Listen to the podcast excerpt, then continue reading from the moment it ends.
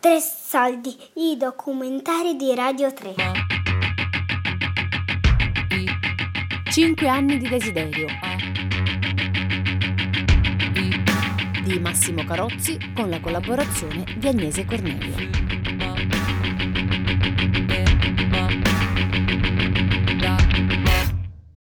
Cornelio. Cosa fa in teatro? Cosa Cosa- fa? Eh, l'ho detto, pulisco il palco, a volte anche mi sposto un po' al bar, un po' nei bagni. Ah, però adesso sto girando una soap opera femminista, eh. Eh sì, in collaborazione con le donne del teatro. Eh sì. Parlaci di questa soap opera. Eh, questa soap opera mm, deve essere un, un prodotto artistico in primo luogo, quindi sarà, ci si dovrà divertire molto nel montaggio, nel- cercando insomma delle formule magari diverse da- dalle solite riprese. Anche se inizialmente sarà molto simile a una soap opera vera, ma poi alla fine le protagoniste faranno un bel macello agli uomini. E questo è il succo della storia. Avevamo una pratica molto equa, cioè le donne si sentivano autorizzate a mm, guidare, orientare il pensiero, orientare il linguaggio e soprattutto fare, prendersi lo spazio per fare. Era uno spazio dove la presa di parola pubblica e la rappresentanza politica era in mano alle donne. Secondo me questo è riuscito un po' proprio per questioni individuali di carattere delle donne che c'erano all'interno del TPO. Credo anche eh, grazie in un certo senso a una mascolinità che non era per nulla mh, interessata ad applicare quella sorta di macismo politico che c'era invece negli altri spazi. Io sono d'accordo no? al, al che ci siano momenti come questo, però come uomo poi a livello personale io ti dico quali sono le questioni che le donne portano avanti e questo allora vi chiedo di sì perché se voi state cercando di, eh, sviluppare una vostra autonomia, beh allora io penso comunque di, aver, di capire in quanto uomo in cosa devo cambiare, qual è il mio atteggiamento per finire. Era un po' come un alveare, nel senso che c'erano eh, tutti i maschi che svolgevano la funzione operaia di tecnici, macchinisti, lucisti, eccetera, e poi c'era tutta la parte femminile che svolgeva appunto come un alveare la, la funzione regina della promozione, dell'ideazione, della programmazione. Vigeva una sorta di matriarcato, la forma tradizionale della cultura sarda. Le donne del TPO avevano, credo, senza dire cazzate, sia la prima parola che l'ultima, proprio perché non avevamo una forma assembleare classica. Quindi nel- il tutto avveniva con delle discussioni che portavano sempre all'accrescimento e delle migliorie, mai agli scazzi. C'era sicuramente una fortissima componente di donne molto forti e molto, che venivano da percorsi politici molto chiari, appunto. Allora, tutto questo era mm, più semplice ovviamente prima dell'ingresso di Radio K, perché eh, Radio K era una struttura un po' più, più maschile, perché c'erano molte figure dominanti lì dentro, ma anche perché nella nostra, diciamo, inesperienza della gestione dell'assemblea non abbiamo anticipato che nel momento in cui è entrata la riflessione più politica, più strutturata che, che Radio K portava, è entrata anche una modalità di- della gestione proprio del logos che, è- che era più maschile.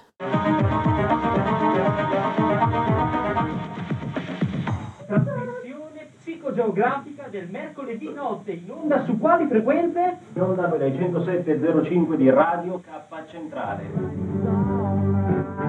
Eh, diciamo che la svolta avvenne eh, quando in un'assemblea dei rappresentanti di Radio K vennero a, ha fatto abbiamo le bazze per fare dei concerti. Quindi decidemmo a livello- a livello assembleare di ospitare Radio K una volta al mese per far sì che loro autofinanziassero la radio. In più come radio ci stiamo interessando, la radio ha avuto quattro mesi di blocco quest'estate, ha riaperto poche settimane fa. Da un punto di vista sostanziale adesso io, io non, difficilmente trovo eh, delle incompatibilità tra più o meno quello che diciamo noi e quello che state operando voi. Poi, eh, Allora Radio K si propone, inizia a entrare in relazione con questo collettivo appena nato, che è un collettivo di ragazzi più che altro de, dell'Accademia di Belle Arti. Loro avevano già una struttura bella consolidata, comunque gente che da anni faceva già eventi. Con loro ogni volta che si faceva degli eventi ci affittava il gruppo elettrogeno, arrivavano i camion con eh, amplificazione, luci. Poi tutti noi eh, arrivavamo comunque dai centri sociali precedenti avevamo molte relazioni con i gruppi di allora e abbiamo iniziato a proporre, mi ricordo, beh, 99 Posse. A buia, già sai. Guagliù, cano, ci sta. Poi alcuni di loro comunque partecipavano anche all'interno delle iniziative nostre, perché succede così, è chiaro, cioè dopo che tu vieni, fai le tue cose, si interessavano anche al resto delle cose che facevamo noi.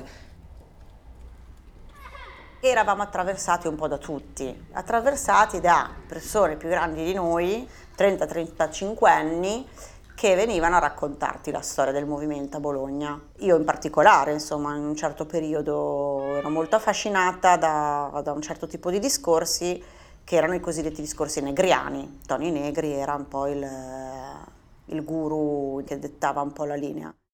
All'interno del TPO stesso c'era un gruppo, diciamo, più legato all'attività politica, tra tutti gli altri gruppi che magari erano compagnie, che erano eh, gruppi di management per lo spettacolo, c'era anche un gruppo politico, Yabasta. Yabasta. Yabasta.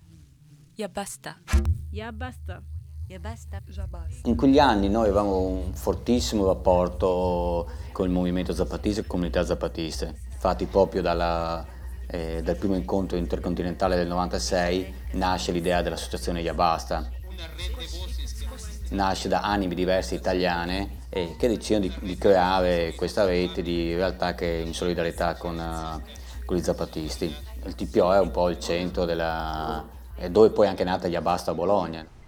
E avevano sicuramente contribuito, no? portando appunto anche solo semplici testi da leggere, nuove conoscenze, creando un networking anche del TPO fuori dal TPO che era quello no? che in qualche modo faceva arrivare le informazioni, coinvolgeva gli altri e all'interno di quel gruppo politico legato in modo generale all'autonomia, la post-autonomia.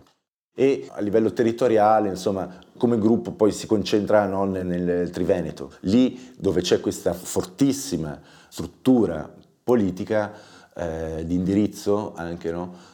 loro eh, promuovono gli Abbasta, che si organizza anche come un gruppo all'interno della comunità del TPO. È legata a una concezione della società che ormai è finita, alle aggregazioni di massa, non potremmo, esiste più, potremmo, basta. Potrebbe... Qui stiamo a cercare di costruire i zomi.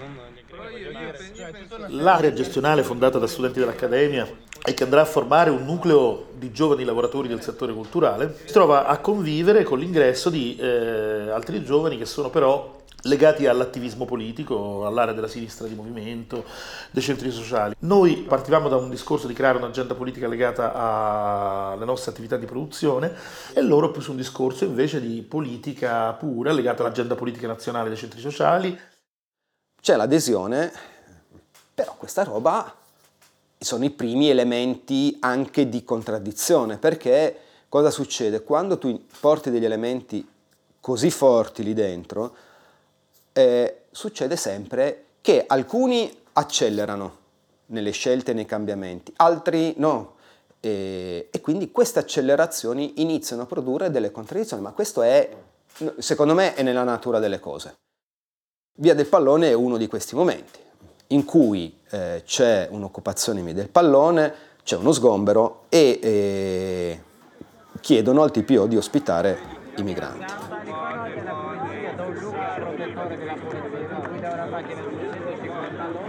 Ci furono degli sgombri di case occupate da migranti e da lì i collettivi che seguivano eh, queste occupazioni di migranti portarono eh, a fare un'azione molto forte l'occupazione della, della chiesa di San Petronio. Manda fuori qualcuno a prendere la roba da mangiare, Boghetta ad esempio, c'è la roba da mangiare qua. Prende, dai. Venitela a prendere voi perché non ce la fanno passare i poliziotti. Oh, se qualcuno portasse un paio di biberà non è che farebbero schifo, sembra. non volevo neanche la roba da mangiare. Che non. Ora ci mettiamo una bomba. Lo sgombero della chiesa portò a una mediazione e accolse in via del pallone una serie di, di famiglie. Quando finisce questo periodo succede che le famiglie vengono buttate in strada. Forse perché erano troppi, forse perché erano scaduti i termini, non potevano più stare lì. Vennero buttati fuori, messi in strada, era dicembre. La serata freddissima, me la ricordo sempre. Io poi ho un brutto rapporto col freddo, quindi per me il freddo mi, mi paralizza, lo considero un'ingiustizia. Eh, un centinaio di persone, eh, bambini, cioè, in mezzo alla strada, ormai da due giorni. Non, è, non, ci, non ci vogliono dare una casa, nessuno, ci hanno buttato via fuori. Ho visto che qui è, mm, è tutto sporco, pieno di polvere, i vetri, le finestre non hanno vetri. Tutto con il fuoco, anche tutto rotto. Tutte le finestre sono rotte, sono sporche, non sono pulite come tutte le case. Sono come come la camera dove abitano tutti gli animali, però neanche gli animali possono vivere così. Quanti anni hai tu? Eh, 11. E vieni? Dal Marocco. No, a quel punto, ma, so, ma, ma lì per una questione proprio di pietà, pietà umana, non tanto di atto politico, ma pietà umana. Cioè, gli, gli proponemmo di venire a dormire sul palco del teatro. Non avendo ben chiaro cosa, succede, cioè, cosa sarebbe successo, distinto. È come quando tu vedi qualcuno che annega, ti viene da salvarlo. Fine, cioè quello è stato. Era come a dire, o ce li prendiamo o ce li prendiamo perché questi stanno in mezzo alla strada. E fu così che il palcoscenico divenne un accampamento magrebino, la cucina che funzionava 24 ore su 24, bambini, donne, anziani, Certo. Però non posso parla bene in italiano, mi scusi. No, non si preoccupi, guardi. Neanche io parlo bene l'italiano, anche se sono italiana. Non è italiano problema. lei? Sì, sì. Va bene. Non è importante parlare Eh, correttamente sì, in questo momento. no. Non è giusto perpetuare così per gli stranieri, non è una soluzione bene. No. Certo. Anche il bimbo, anche chi sono, sono incinta, io, anche... Ecco, e una volta che sono sistemati lì sul palco, quindi decine e decine di bambini, decine e decine di adulti, lì inizia il problema. Cioè, e adesso che si fa? Tipio non permetteva di fare due cose insieme. Ha creato anche delle piccole frizioni, qualcuno diceva ma non possiamo bloccare tutto, cioè, però alla fine l'assemblea ha deciso che era prioritaria eh, questa cosa. Quindi c'è una presa di coscienza che, che inizia una battaglia politica. Una battaglia politica incentrata sul diritto alla casa, diritto alla casa universale, quindi diritto alla casa per gli italiani che hanno i documenti, ma anche diritto alla casa per tutti, tutti quelli che ne hanno bisogno. Noi volevamo ovviamente lavorare sulla messa in condizione della, dell'autodeterminazione delle persone che volevano iniziare questo percorso. E quindi abbiamo iniziato con quelli che erano i nostri strumenti. Ehm, abbiamo indetto un'assemblea, abbiamo chiesto chi volete come rappresentante, cerchiamo di eh, evidenziare dei portavoce, eh, insomma tutti quegli strumenti eh, così dell'autogestione eh, occidentale, senza però renderci conto che la situazione invece era molto più complessa. Poi succedono i casini perché tante famiglie, poi c'erano algerini, c'erano marocchini, c'erano eritrei, insomma anche che non è che l'immigrato è un soggetto neutro, in quanto immigrato li metti tutti assieme. No, non è così. Quali sono le, le relazioni fra eh, tunisini, algerini, marocchini? Quali sono le esperienze condivise? Qual è, qual è il passato di queste persone? Quali sono i traumi? Quali sono le dinamiche di gerarchia, di sottomissione, di violenza non dichiarata tra uomini, donne? Poi c'era anche questa cosa che le donne dovevano mangiare separate dagli uomini, quindi per me, che avevo un percorso appunto femminista, è stato un po' uno shock, perché non è che perché sei immigrato non sei uno stronzo, no? E quindi perché ti devo aiutare se sei uno stronzo? Quindi, insomma, tutti questi pensieri. Insomma, avevamo di fronte a noi tutta una ricchezza umana che non c'era completamente chiara.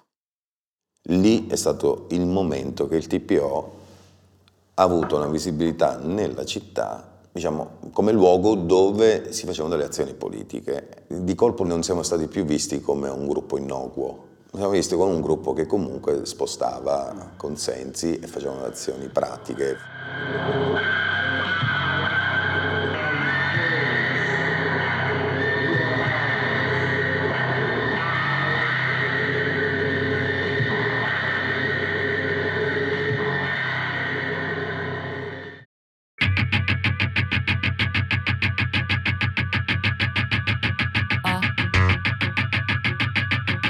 Cinque anni di desiderio. Di Massimo Carozzi con la collaborazione di Agnese Cornelio. Tre soldi è un programma a cura di Fabiana Carobolante, Daria Corrias, Giulia Nucci. Tutte le puntate su Rai Play Radio.